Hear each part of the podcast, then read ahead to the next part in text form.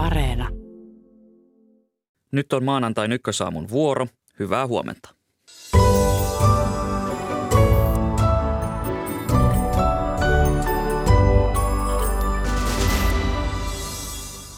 Ukrainassa käynnissä olevassa hyökkäyssodassa katseet ovat kiinnittyneet venäläisten joukkojen hallussa olevan Saborishan ydinvoimalaan.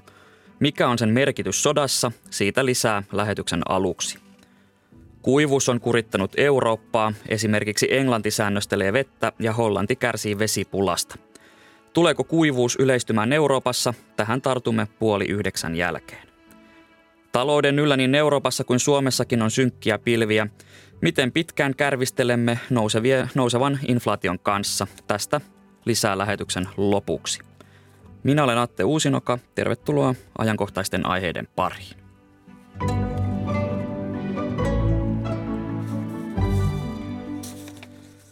Uusi viikko alkaa myös Ukrainassa yli puoli vuotta kestäneen Venäjän aloittaman hyökkäyssodan alla. Ukrainassa on toimittajamme Antti Kuronen. Hyvää huomenta. Huomenta. Kansainvälisen atomienergiajärjestön IAEAn pääjohtaja Rafael Grossi kertoi hetki sitten Twitterissä, että 14-henkinen asiantuntijaryhmä on lähtenyt kohti Shaborishan voimalaa. Niin onko mahdollista, että tämä ryhmä pääsee sinne perille asti? No kyllä todennäköisesti pääsee.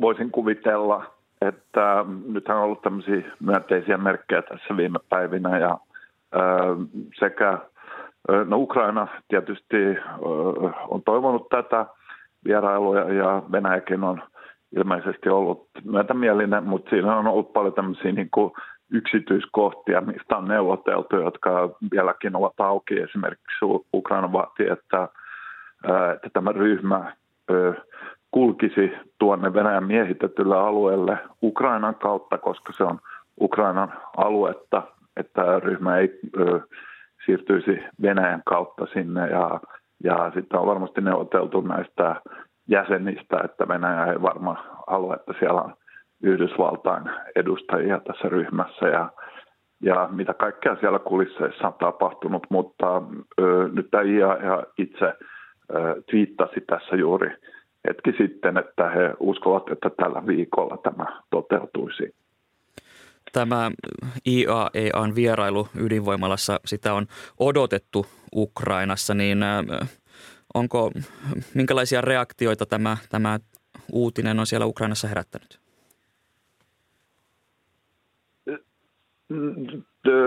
No nyt tämä ihan viimeinen, että he ovat matkalla, niin tapahtui aivan juuri sitten, mutta Ukrainahan on tietysti vaatinut hyvin äänekkäästi, että tähän tällä ydinvoimalla tilanteelle tai Venäjän miehitykselle pitäisi tehdä jotain, koska tämä ydinvoimalahan tietysti sijaitsee Ukrainassa. Ihan sen lähialueella asuu noin miljoona ukrainalaista ja Venäjän sotatoimethan ovat olleet ja hyökkäystoimet ovat olleet täysin holtittomia ja Venäjän myös kalusto on hyvin usein monissa tapauksissa vanhaa ja että Ukrainassa tietysti pelätään sitä, kun on videokuvia ja, ja myöskin satelliittikuvia. Ja itsekin puhuin tuolla Nikopolissa yhden henkilön kanssa, joka oli työskennellyt siellä ydinvoimalassa ja jonka ystäviä oli nyt siellä pakkotyössä – venäläisten alla, niin kaikkien näiden tietojen mukaan niin Venäjä on siirtänyt aseita ja ammuksia sinne näiden kriittisten rakennusten läheisyyteen ja jopa sisällä. Ja, ja siksi Ukrainassa esimerkiksi pelätään hyvin paljon, että nämä ammukset nyt esimerkiksi räjähtävät ihan vahingossa, mikä, mikä ei tietysti kun on kyse Venäjän asevoimista, niin ei ole mitenkään poissuljettua. Ukrainalainen Energoatom-yhtiö on kertonut, että pommitusten seurauksena tämän voimalan infrastruktuuri on vaurioitunut ja radioaktiivisten aineiden vuoro, vuodon riski on olemassa. Niin minkälaisia iskuja tai pommituksia alueella on tapahtunut nyt viikonlopun aikana? Ilmeisesti siellä tulitusta on ollut ja äh, kyllähän pääosin – siis nämä kriittiset tulitukset ainakin, niin erittäin vahvasti vaikuttaa siltä, että Venäjä on niihin syyllinen, koska Venäjä niin kuin aiemmin halusi irrottaa tämän ydinvoimalan Ukrainan sähköverkosta ja on muun muassa tulittanut näitä sähkölinjoja aiemmin tällä niin provokaation mielessä yrittänyt irrottaa sen sähköverkosta ja, ja sitten Venäjä ilmeisesti käyttää tätä ydinvoimala-aluetta vähän niin kuin tämmöisen suojakilpenä, koska Nikopolissa, jossa kävin, joka on siis Ukrainan kontrolloimalla alueella lähin kaupunki tähän ydinvoimalaan, niin Venäjä tulittaa hyvin paljon tätä Nikopolia esimerkiksi raketin heittimillä ja tykistöllä. Ja ampuvat sieltä jostain todennäköisesti tämän ydinvoimalan liepeiltä, jotta Ukrainan olisi vaikea niin kuin vastata siihen tulee ja tuhota näitä raketin heittimiä.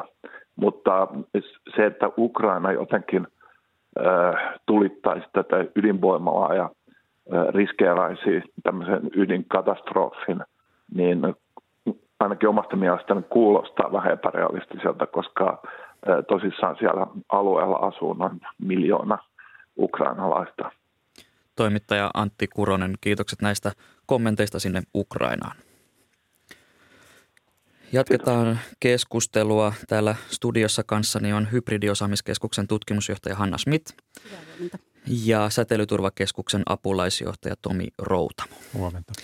Kuten tuossa kuulimme, niin IAEA e on kertonut tuossa hetki sitten, että tämä 14-henkinen asiantuntijaryhmä on aloittanut matkan kohti tätä Saporitsan ydinvoimalaa, niin, niin Tomi Routamo, miten arvioit, että pääsevätkö he voimala-alueelle perille?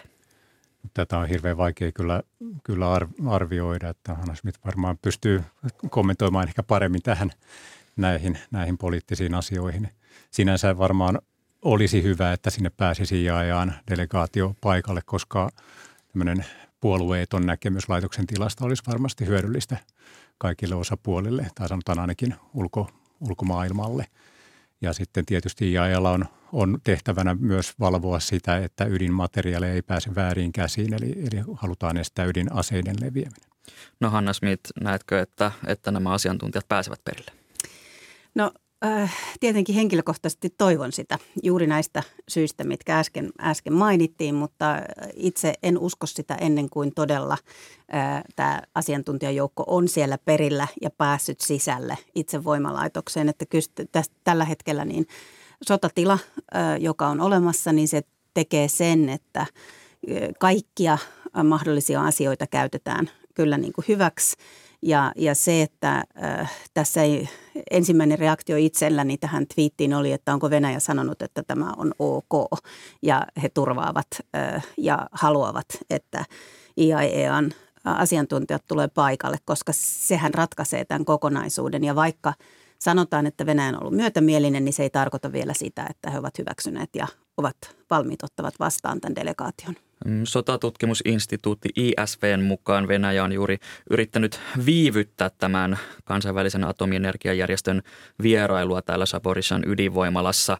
Ja ukrainalaisviranomaislähteisiin vedoten ISV kertoo, että Venäjän joukot olisivat kiduttaneet näitä ydinvoimalassa työskenteleviä estääkseen heitä paljastamatta, paljastamasta näitä turvallisuusrikkomuksia. Niin Hanna Smith, miksi, miksi Venäjä haluaisi viivyttää tai peitellä näitä rikkomuksia, kun eikö se voi, eikö se voi myös kolahtaa omaan nilkkaan tietyllä tavalla, jos siellä näitä vuotoriskejä on? No tässä nyt täytyy sanoa, että johan nämä tiedot on niin kuin vuotaneet niin sanotusti ja, ja tässä sodan tuiskeessa aika paljon rikkomuksia on tullut, epäinhimillisyyksiä – rikoksia, ka- kaikkea mahdollista ja mahdotonta, mitä, mitä kauheuksia sodassa on, niin näähän on niin kuin jo nähty niin sanotusti.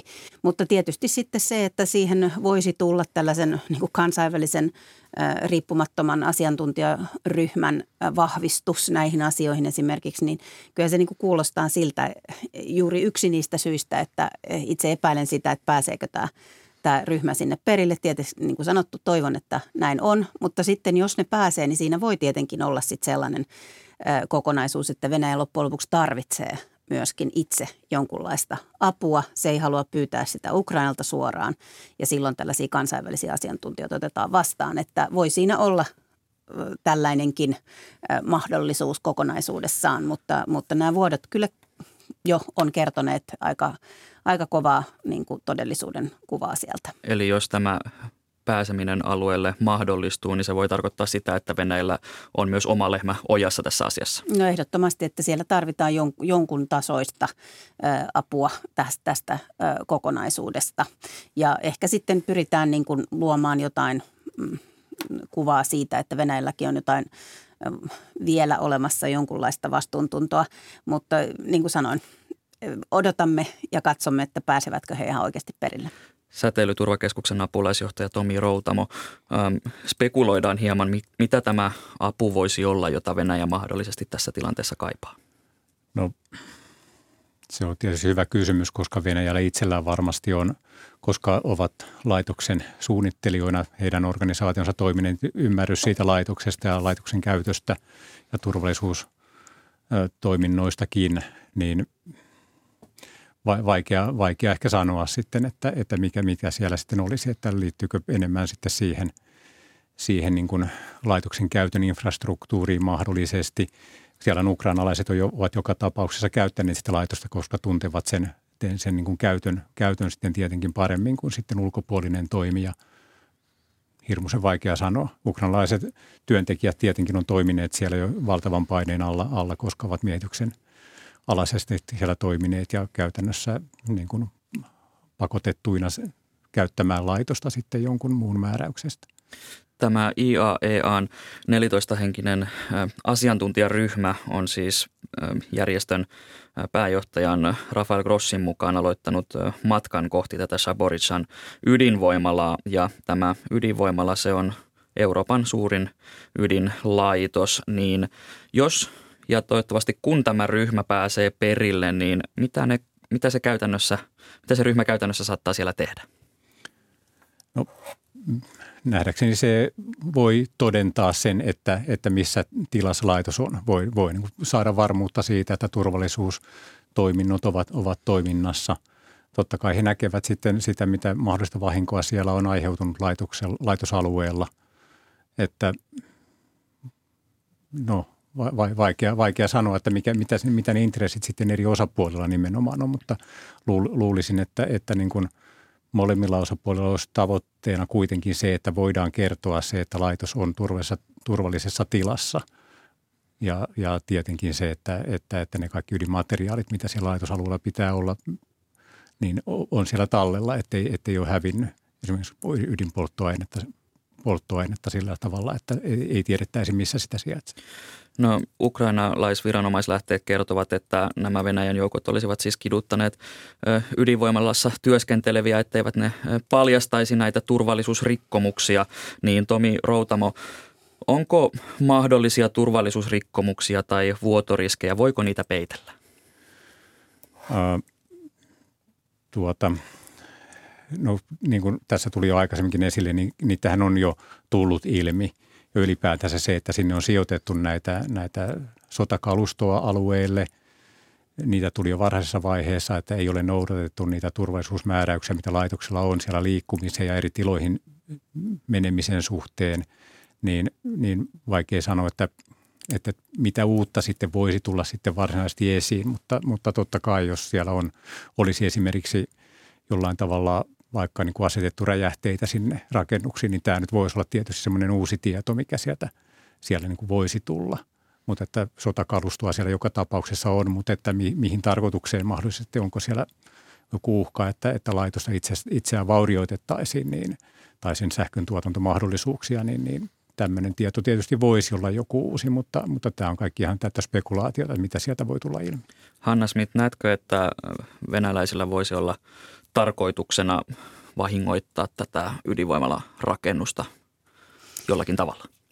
No ainakaan suoranaisesti sillä tavalla, että siitä tulisi tällainen niin kuin jonkunlainen ydin energiakatastrofi niin sanotusti, tai, tai se, niin, niin siinä on vaikea nähdä, että venäläiset sitä haluaisivat, koska siinä on ehdottomasti isot isot riskit myöskin Venäjälle itselleen, niin lyhyet kuin pitkän aikavälin riskit. Ähm, mutta juuri se, että miten Venäjä tavallaan käyttää tätä äh, ydinvoimalaa nyt tällä hetkellä – niin tavallaan tällaisena strategisena tukikohtana, niin kuin Antti Kuronen mainitsi tuossa jonkunlaisena kilpenä, kuin sitten informaatiosodassa nostattaakseen tällaisia pel- pelkokertoimia, hermostuttaakseen ukrainalaisia, hermostuttaakseen Eurooppaa, pitääkseen tavallaan meidän katseet juuri siinä ydinvoimalassa, kun Venäjä tekee muualla monia muita asioita – niin sillä tavalla niin tällä ydinvoimalalla on loppujen lopuksi niin kuin aika iso variaatio käyttötarkoituksia siinä, siinä kokonaisuudessa. Mutta just se, että, että niin kuin, tietenkin vahingonriskit, niin nehän kasvaa koko ajan siinä kokonaisuudessa ja, ja silloin voi jotain tapahtua. Mutta just se, että Venäjä tarkoituksenmukaisesti räjäyttäisi esimerkiksi tämän ydinvoimalan tai, tai aiheuttaisi – sellaisen uuden Tchernobylin niin sanotusti, niin, niin sitä on niin kuin vaikea nähdä, mutta monta muuta käyttötarkoitusta kylläkin. Tomi Routama.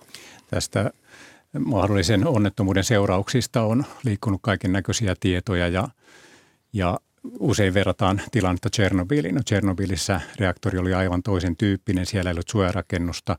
Tämä samantyyppinen räjähdys ei voi syntyä näissä reaktoreissa, siellä on suojarakennus ja vaikka se suojarakennuskin vaurioituu, se on kuitenkin suuren osan todennäköisesti pystyisi pidättämään niistä reaktorista vapautuvista aineista. Ja sitten on hyvä muistaa myös, että minkä vuoksi tämmöisiä suojelutoimenpiteitä ympäristössä tehdään. Niitä tehdään erityisesti sen takia, ettei syntyisi tämmöisiä pitkällä aikavälillä vuosikymmenien kuluessa seurausvaikutuksia, esimerkiksi lisääntyneitä syöpätapauksia. Että hirveän vaikea nähdä, että, että tämmöisellä niin kuin onnettomuudella olisi – kokonaisuudessaan pahempia seurauksia kuin mitä itse sota aiheuttaa. Et, eli tämmöisessä ydinvoimalaitosonnettomuudessa niin ei siellä ympäristössä kenenkään henki tai terveys ole välittömässä vaarassa, vaan kyse on nimenomaan, että pyritään estämään näitä pitkäaikaisia vaikutuksia. No miten tarkkaan teillä säteilyturvakeskuksessa pystytään tarkkailemaan tätä tilannetta ja, ja kuinka, no kuinka tarkassa tarkkailussa tämä, tämä Saboritsan tilanne on teillä Stukissa? No totta kai me pyrimme saamaan sen kaiken tiedon, mitä on, on liikkeellä, mutta niin kuin on sotatilanteessa ymmärrettävää, niin se saattaa olla värittynyttä ja onko kaikki tieto aivan oikeata, siinä täytyy olla varuilla. Mutta esimerkiksi säteilytilanteesta, niin Ukrainan sisäinen säteilyvalvontaverkko toimii, vaikka laitosalueita itsestään ei, ei näitä, näitä tietoja suoraan saada, mutta kuitenkin kun sieltä laitoksen ympäristöstä saadaan. Ja samaten sitten naapurivaltioissa on, on kyllä säteilymittausverkkoja, että et, et, sieltä saadaan säteilytilanteesta tietoa. Ja sitten taas erilaiset keräimet ympäriinsä, niin ne kyllä saa, sieltä pystytään havaitsemaan hyvinkin pieniä pitoisuuksia, että jos jotain poikkeavaa ydinvoimalaitoksista peräisin olevia aineita on, olisi liikkeellä, niin se kyllä havaittaisiin hyvin nopeasti hybridiosaamiskeskuksen tutkimusjohtaja Hanna Smith.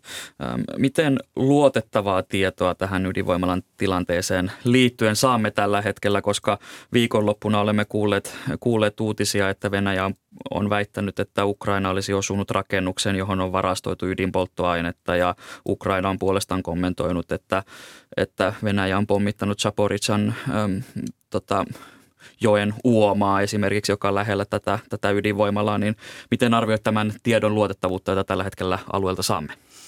No se tieto, mikä varmaan on oikea, on se, että siellä on tapahtunut pommituksia. Ja siihen se oikeastaan se luotettavuus sitten ö, loppuukin.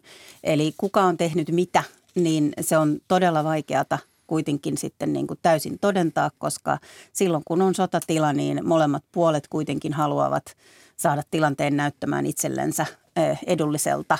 Ja, ja sen takia myöskin tämä, että syytetään koko ajan toinen toisiaan, niin on aika normaalia. Eli hyvin vähänhän me loppujen lopuksi saamme sellaista niin sanottua luotettavaa tietoa muuta kuin nyt tämä, että räjähdyksiä on ollut ja varmaan satelliittikuvista pystytään paikantamaan, että missä.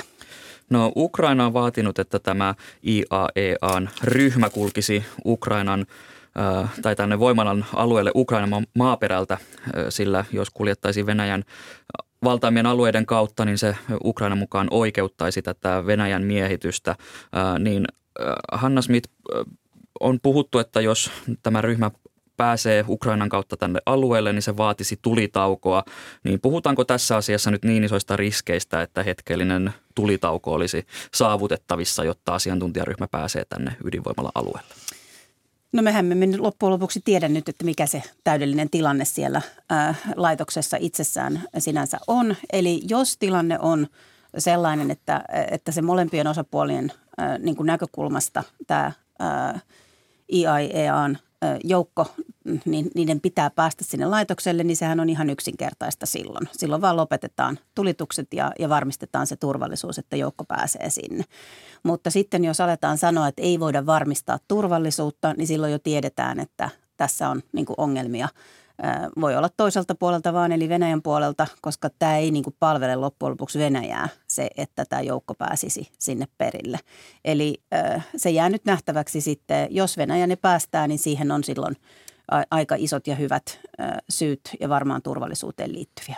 Tomi Routamo, tässä on ollut puhetta siitä, että voimallaan on viety esimerkiksi aseita ja mahdollisesti räjähteitä, niin kuinka suurena pidät ydinonnettomuuden riskiä tällä hetkellä? No itse asiassa niiden räjähteiden siellä olo nyt ei, ei välttämättä suoraan aiheuta riskiä. Enemmän ehkä siinä on se, että kun niitä sotakalustoa on sinne sijoitettu, niin, niin silloin sieltä tehdyt, tehdyt hyökkäykset sitten Ukrainan suuntaan niin kun käytännössä estää sen, että Ukraina ei voi tehdä vastaiskuja siellä sinne laitokselle. Totta kai sitten, jos, jos nyt tulisi joku tämmöinen harha-ammus sinne, sinne räjähteiden sekaan, niin, niin kyllähän se varmasti niin kuin voisi aiheuttaa, mutta että niin kuin tässä aikaisemmin tuli, niin ei sinne varmaan ole kuitenkaan tarkoituksellista kummallakaan osapuolella aiheuttaa sitä ydinonnettomuutta, vaan, vaan sitten kuvittelisin, että nämä voisi olla jossain vähän etä, etäämällä reaktorirakennuksista sitten nämä kohteet, mutta vaikea sanoa sitä todellista tilannetta. Kiitokset keskustelusta Säteilyturvakeskuksen apulaisjohtaja Tomi Routamo sekä Hybridiosaamiskeskuksen tutkimusjohtaja Hanna Smith. Kiitos. Kiitos.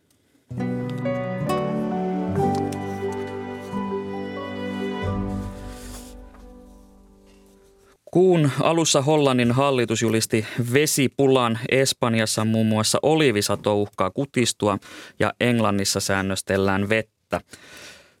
Kaikki tämä ja paljon muuta liittyy Eurooppaa riivaavaan vakavaan kuivuuteen, josta keskustelemme seuraavaksi. Studiossa kanssani on neuvotteleva virkamies Lauri Ahopelto maa- ja metsätalousministeriöstä. Hyvää huomenta. Hyvää huomenta ja tervetuloa ykkösaamuun. Mutta mennään aluksi Saksan Berliiniin. Kirjeenvaihtajamme Suvi Turtiainen kertoo, että miten pahasta kuivuudesta Saksa kärsii tällä hetkellä. No viime päivinä täällä Berliinissä ja myös muilla Saksan alueilla on saatu jonkin verran sateita ja näyttää siltä, että tällä erää hellejakso on ainakin toistaiseksi nyt ohi. Mutta kuten sanoit, niin paitsi muissa Euroopan maissa, myös Saksassa tämä vuosi, tämä kesä on ollut erittäin kuiva. Saksan tärkein joki Rein on kuivuuden takia ollut henkitoreissaan. Pinta on laskenut useita metrejä.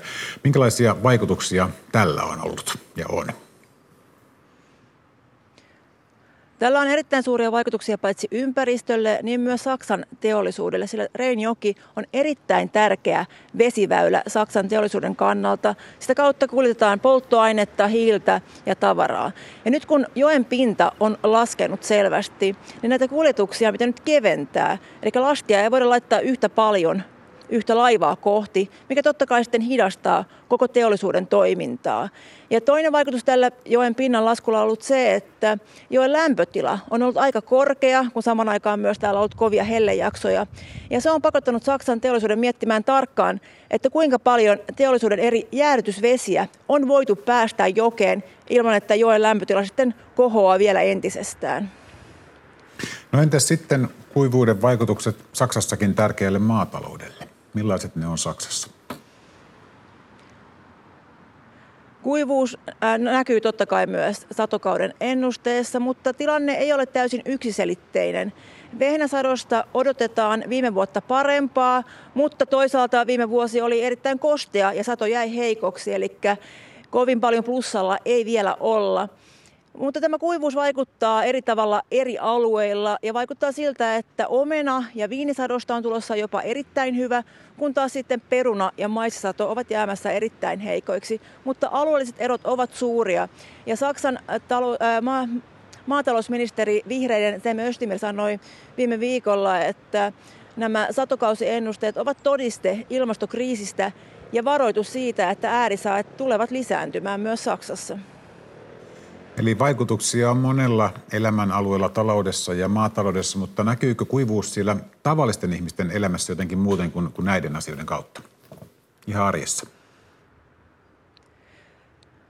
Kuivuus näkyy sillä tavalla, että tämä Reinjoen tilanne pahentaa energiakriisiä osaltaan, koska Reinjokea pitkin menee myös hiilikuljetuksia. Nyt kun Saksa pyrkii eroon venäläiskaasusta, niin hiilivoiman käyttöä on yritetty lisätä.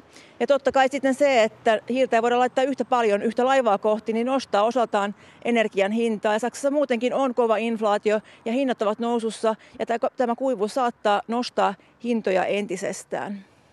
Millä tavalla siellä on käyty keskustelua siitä, että, että tähän kuivuuteen voitaisiin varautua tulevaisuudessa paremmin? No Saksa, kuten moni muukin Euroopan maa, varautuu siihen, että ilmasto muuttuu, äärisäät lisääntyvät ja Saksa varautuu hyvin monilla eri tavoilla siihen, että miten vettä voidaan jatkossa säännöstellä ja jaella paremmin ja myös se, että miten kaupunkeja voitaisiin suunnitella paremmin vastaamaan sitten nykytilanne. Että täällä puhutaan paljon myös Berliinissä siitä, että tarvitaan lisää tällaisia viheralueita, jotta sadevesi ei pääse yhtä nopeasti sitten valumaan pois kaupunkitiloista. Ja sitten samoin, jos tulee tulvavesiä, niin saadaan enemmän sitten niin kuin imeytys maaperää myös kaupunkiolosuhteisiin, niin kyllä tämä on koko yhteiskunnan kattava varautumisprosessi, joka jatkuu totta kai vuosia ja vuosia. Näin kirjeenvaihtajamme Suvi Turtiainen Berliinistä. Häntä haastatteli Totti Toivonen. Ja jatketaan tästä Euroopan kuivuudesta ja Suomenkin näkymistä täällä studiossa. Ja kanssani täällä siis on neuvotteleva virkamies Lauri Ahopelto maa- ja metsätalousministeriöstä.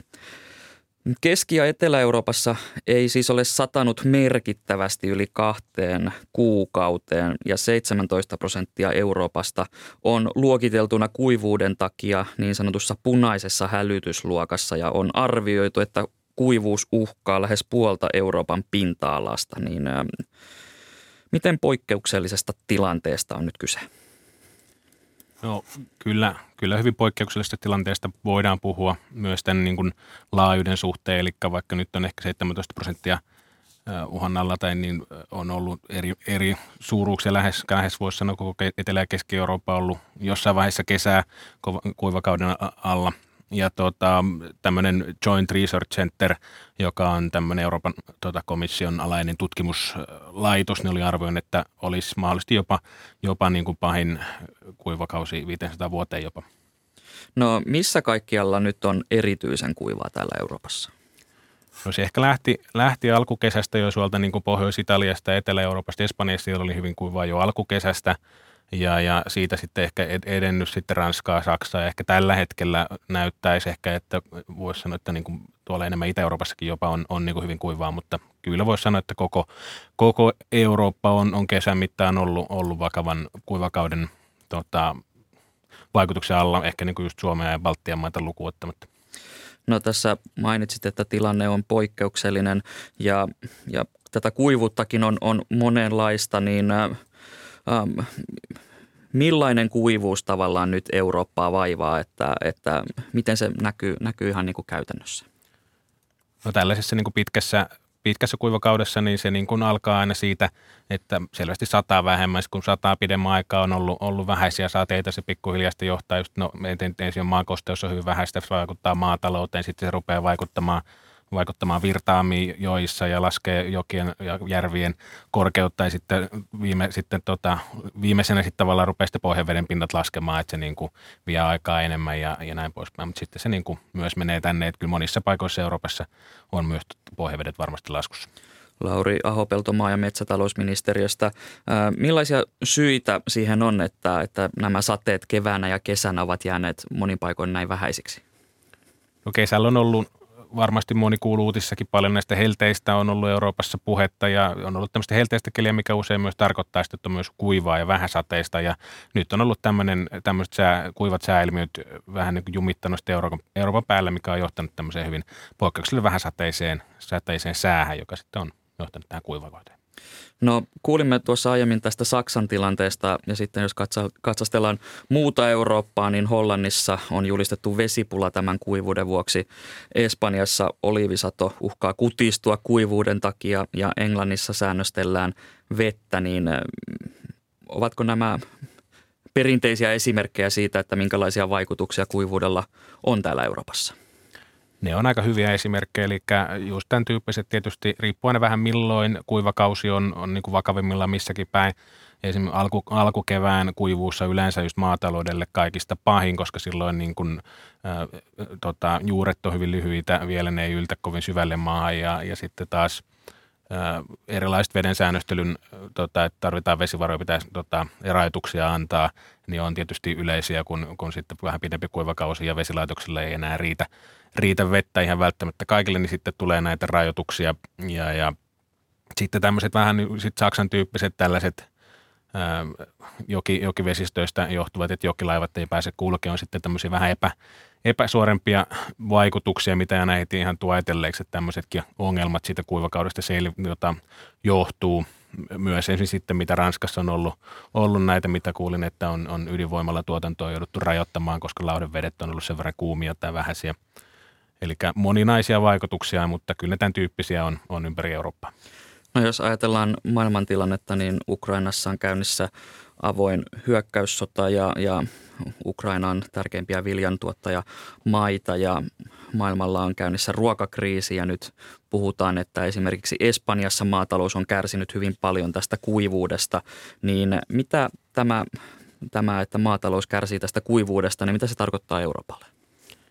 No kyllähän se on niin kuin yksi ongelma lisää tässä näissä syissä, mitä, mitä luettelit, eli ei se missään nimessä niin kuin helpota tilannetta, eli, eli, eli tota, kyllä se on, on osatekijänä varmasti ja vaikeuttaa, vaikeuttaa tätä ruoka, ruoka niin kuin, taloustilannetta myös Euroopassa.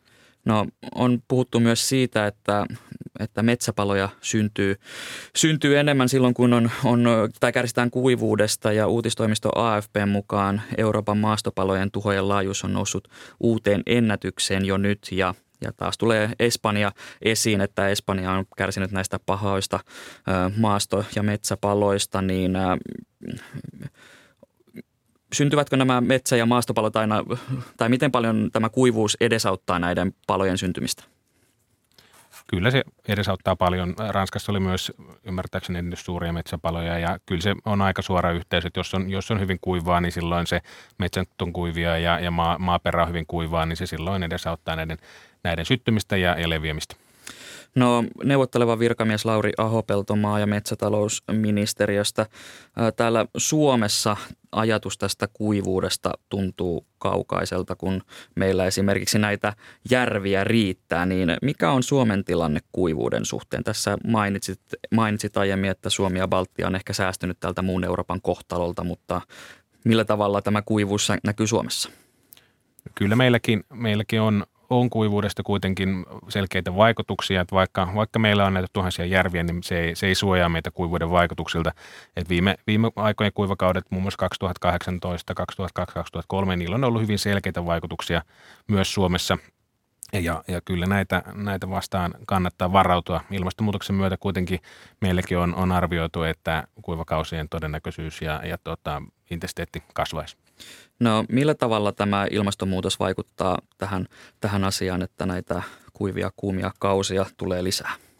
No se on, sikäli se ei ole kovin välttämättä suoraviivasta, eli meillä on arvioiden mukaan vuosisadanta Suomessa jopa kasvaisi, eli sinänsä voisi ajatella, että kuivuudet myötä vähenisi, mutta to, se on itse asiassa just niin, että ne sateet tulee enemmäkseen talvena talven aikana lisää ja sitten toisaalta kesällä haidunta kasvaa ja sitten saan tämän sateiden äärivöitymisen myötä se kesänkin sateet tulee sitten enemmän tällaisina rankkasateena ja sitten ne kuvia pätkien tota, pituudet saattaa sitten samalla kasvaa.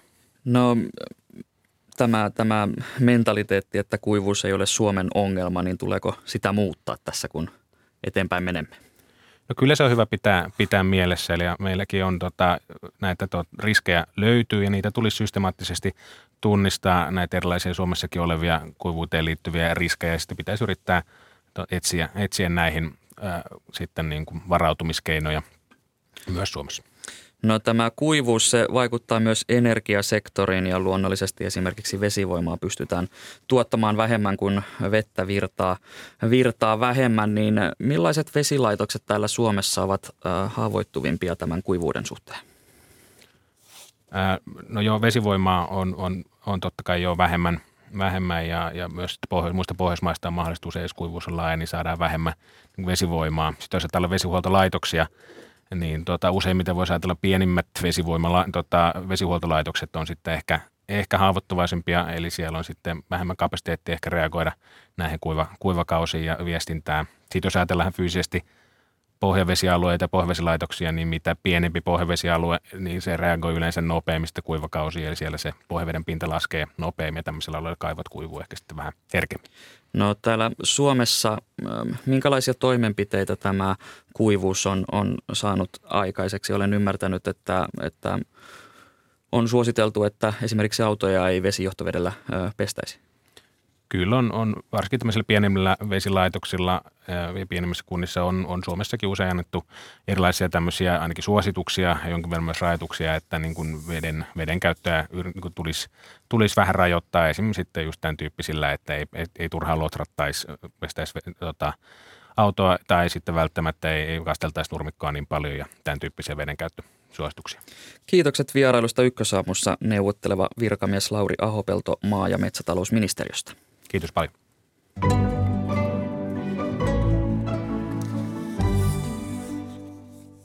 Budjettiriihi alkaa tällä viikolla taantuman uhan kolkuttaessa ovimme. Inflaatio, energian hinta ja nousevat korot. Talouden ympärillä riittää harmaita pilviä. Tervetuloa Ykkösaamuun OP-ryhmän toimitusjohtaja Timo Ritakallio. Kiitoksia. Mennään asuntouutisiin. Yle kertoi tuossa tuoressa uutisessa, että asuntorahoittaja Hypon pääekonomisti Juhana Protherus kommentoi tätä asuntolainojen 6 prosentin stressitestiä liian tiukaksi ja sitä pitäisi arvioida uudelleen. Niin miten näet, että tulisiko tästä stressitestistä luopua? Mielestäni ei ole ollut erittäin hyvä, kun tässä vuosien ajan on stressitestattu tällä tavalla asunto velallisen maksukykyä ja, ja sillä tavalla on kuitenkin sitten pystytty varautumaan niihin pahimpiin skenaarioihin. Nyt on hyvin pitkään aikaa totuttu hyvin alhaisiin korkoihin ja vaikka korot vähän on, onkin nousseet, niin edelleen ollaan niin historiallisesti hyvin alhaisissa korkotasoissa ja siinä mielessä, mielessä en näe syytä, että tässä tilanteessa olisi jotenkin – tarpeen edes arvioida tätä asiaa?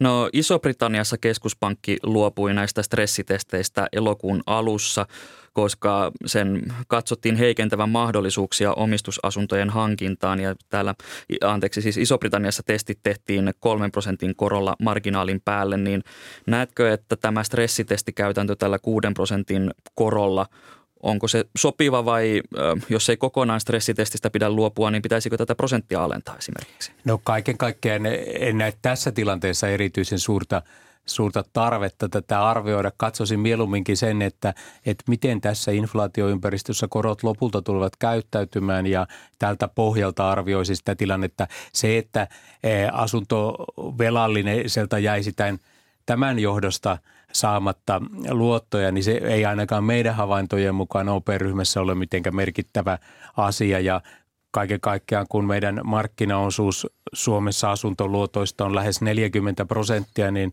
uskon, että meillä on varsin hyvä käsitys siitä, mikä on suomalaisten kotitalouksien tilanne ja minkä kokoisia asuntoluottoja otetaan ja miten tämä stressitesti niissä tilanteissa vaikuttaa.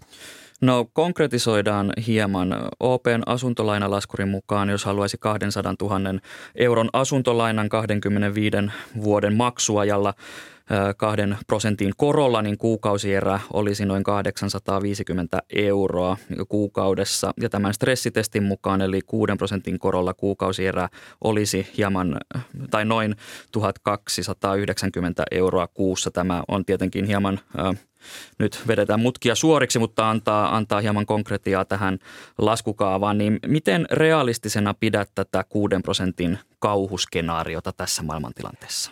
Se ei, sen todennäköisyys ei ole erityisen suuri, mutta se, että tehdään tällaisia skenaarioita maksukyvyn suhteen, niin siinähän testataan nimenomaan ääriolosuhteita varten näitä asioita ja tästä tässä on kysymys ei siitä, että oletettaisiin, että 6 prosentin korko toteutuu, vaan siitä, että e, e, niin huonoimmissakaan skenaarioissa kotitalouden maksukyky ei liikaa vaarantuisi. Täytyy muistaa, että siinä samassa ympäristössä myös monet muut kulut, asumiseen liittyvät kulut saattavat nousta, että jos korot on noin korkeita, niin hyvin todennäköisesti inflaatio on laaja-alaista ja korkeita ja vaikuttaa asumiskustannuksiin. Tätä pitää tarkastella niin kuin isossa kuvassa kuvassa ja enkä usko, että eh, pankkivalvontaa – harjoittavat viranomaiset olisivat erityisen innostuneita, että juuri tässä tilanteessa me alkaisimme pohdiskelemaan sitä, että me keventäisimme näitä stressitestejä. OP-ryhmän toimitusjohtaja Timo Ritakallio. Ensi vuoden alusta tulee voimaan suositus, jonka mukaan kaikki stressatut lainanhoitokulut saavat viedä korkeintaan 60 prosenttia nettotuloista. Tämä finanssivalvonnan kiristyvä lainsäätely, niin onko se hyvä asia?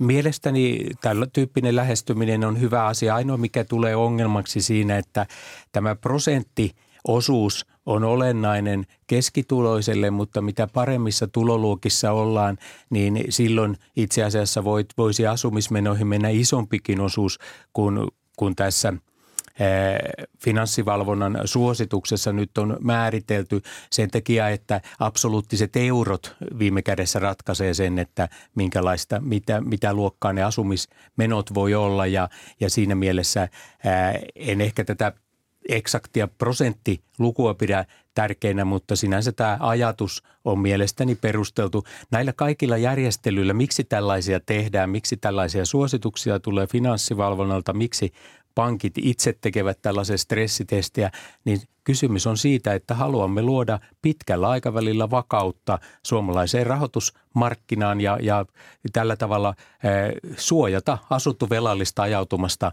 eh, missään tilanteessa sellaiseen että tilanteeseen, että olisi ylivoimasta hoitaa asuntoluottoa. OPn osuus Suomen asuntolainakannasta on noin 40 prosenttia ja lähes kolmannes toisella kvartaalilla myöntämistä ne asuntolainoista oli korkosuojattuja, niin mistä tämä korkosuojausten suosio kertoo? Korkosuojausten suosio kertoo kahdesta asiasta. Toisaalta siitä, että että pankki on aktiivisesti tarjonnut sitä asiakkaille ja toisaalta siitä, että asiakkaat on aidosti huolestuneet siitä, että kor, mitä korkojen nousu vaikuttaa. Ja tietysti viimeisen vuoden aikana näitä korkosuojia ottaneet asiakkaat on tehnyt jo tähän mennessä, kun korkojen nousua on tapahtunut sillä tavalla, että Euribor-korot lähti miinus koroista liikkeelle ja nyt 12 kuukauden Euribor jo lähestyy puolitoista prosenttia, niin nämä asiakkaat on hyötynyt tähän mennessä jo valtavasti siitä, että käytännössä meillä on sellainen tilanne, että kun koko asuntoluottokannasta 32 prosenttia on korkosuojattuna, niin yli 85 prosenttia asiakkaista on jo niin sanotusti plussalla sen korkosuojan ansiosta, eli hyötyy siitä korkosuojasta tällä hetkellä. Eli parhaat korkosuojauksen ajat oli viime vuonna ja tämän vuoden alkupuoliskolla. Edelleen tietysti eletään hyvin poikkeuksessa ympäristössä, erittäin korkean inflaatioympäristössä ja korkojen nousuriski ei ole kokonaan poistunut vieläkään. No siirrytään sitten kohti Eurooppaa. Kuulimme viikonloppuna Euroopan keskuspankin neuvoston jäsenen Klaas Knotin ehdottavan 0,75 prosenttiyksikön korotusta ohjauskorkoon syyskuussa, niin onko tämä riittävä korotusehdotus? No se on ehdottomasti niin kuin tiukempi, mitä markkinat on odottanut. Ja on, jos näin toteutuu, niin, niin paine lyhyiden korkojen nousuun, nousun jatkumiseen niin, niin voimistuu. Ja en näe, että tässä tilanteessa nopeampia korkoportaita pitäisi tehdä. Ymmärrän hyvin sen, että talouden ykköshuoli myös keskuspankkirja ja ehkä ennen kaikkea keskuspankkirjan näkökulmasta on tämä korkea inflaatio ja sen hillintään saaminen. Ja, ja siinä mielessä on mielestäni perusteltua, että, että rahapolitiikkaa kiristetään. OP-ryhmän toimitusjohtaja Timo Ritakallio. Klaas Knot nosti myös esiin, että EKP eli Euroopan keskuspankin tulisi tehdä ohjauskoron nosto jokaisessa korkokokouksessa, eli noin kuuden viikon välein siihen asti, kunnes inflaatio palautuu kahden prosentin tasolle. Niin miten toteuttamiskelpoinen idea tämä on, että kuuden viikon välein nostettaisiin ohjauskorkoa niin kauan, että inflaatio laskee? Siinä kysymys on, kun inflaatioon liittyy paljon myös odotuksia – ja että se vaikuttaa käyttäytymiseen, että miten tullaan käyttäytymään jatkossa, niin uskoisin, että tässä tilanteessa keskuspankkiirit haluavat viestiä markkinalle, että tarvittaessa ollaan valmiita tekemään paljon koronnostoja systemaattisesti niin kauan kunnes inflaatio saadaan hallintaan. Tuleeko näin tapahtumaan? Asiaan liittyy minusta monia kysymysmerkkejä, koska samaan aikaan taloussuhdanne on heikkenemässä olennaisesti ja, ja tällaisessa tilanteessa myös tämmöisen stagflaation riski on kasvamassa, jossa ajaudutaan taantumaan ja, ja samaan aikaan on korkea inflaatio. Eli tämä on kyllä tasapainoilua eri asioiden osalta, mutta uskon, että tämä viesti – oli sellainen varoitus, että kaikki markkinoilla ymmärtää, että näinkin voidaan toimia? No osa vaatii EKPltä entistä tiukempaa rahapolitiikkaa ja sitten on myös niitä puheenvuoroja, joissa on varoiteltu liian brutaaleista rahapolitiikan liikkeistä, että ei lietsottaisi tätä volatiliteettia. Äh, niin mikä on EKPn rooli tässä inflaation rauhoittamisessa? Mitä mahdollisuuksia EKPlla siinä on? EKPlla on keskeinen rooli tässä inflaatiohillinnässä ja, ja sen takia tietysti eh, varmastikin jälkikäteen on aina helppo viisastella, että lähdettiinkö liian hitaasti liikkeelle kiristämään rahapolitiikkaa. Tänään ollaan tässä tilanteessa ja, ja nyt pitää sitten tehdä määrätietoisesti toimia ja uskon, että EKP tulee myös niin toimimaan.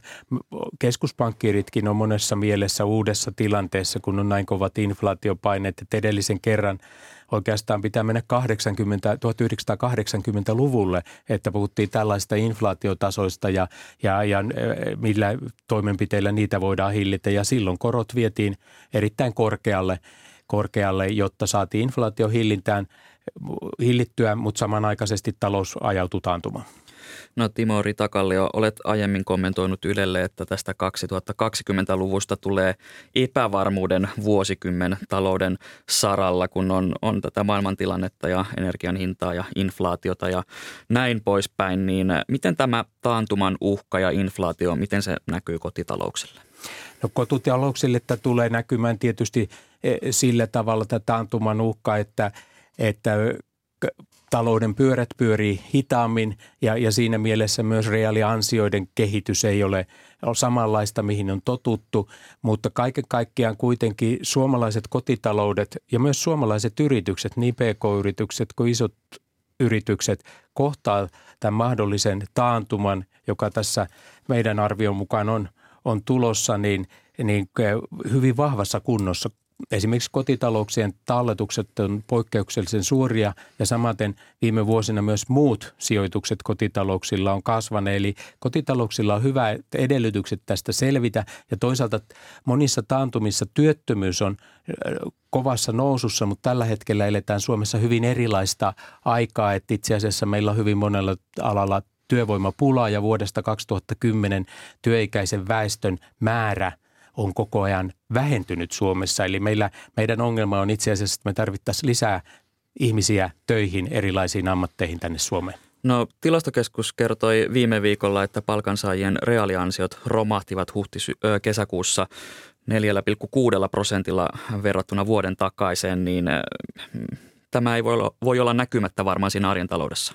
No kyllä tietysti tämä näkyy, mutta hyvin lyhyen aikavälin tarkastelut on, antaa vähän väärän kuvan ja, ja se säästöissä oleva potentiaali helpottaa monen kotitalouden sopeutumista tähän, että kaiken kaikkiaan tässä energiahinta on se keskeinen inflaation driveri, toki ruoan hinta on noussut ja, ja, ja vastaavia muitakin tekijöitä on ollut mukana. On kuitenkin oletettavaa tällä hetkellä, että ensi vuoden jälkipuoliskolla inflaatiovauhti selvästi hidastuu. No lyhyesti vielä loppuun. Budjettiriihi alkaa tällä viikolla, niin minkälaisia odotuksia? toivoisin, että budjettiriihessä ei keskityttäisi tuleviin vaaleihin, vaan keskityttäisiin siihen, että miten Suomen julkinen talous vihdoin saataisiin paremmalle uralle. Emme voi jatkaa tällä tiellä, että vuodesta toiseen otamme 7-8 miljardia euroa velkaa lisää ja ennen kaikkea tämä velka jo tänään ja tulevaisuudessa maksaa huomattavasti enemmän korkomenoina kuin aikaisemmin. OP-ryhmän toimitusjohtaja Timo Ritakallio, kiitokset vierailusta Ykkösaamussa. Kiitoksia.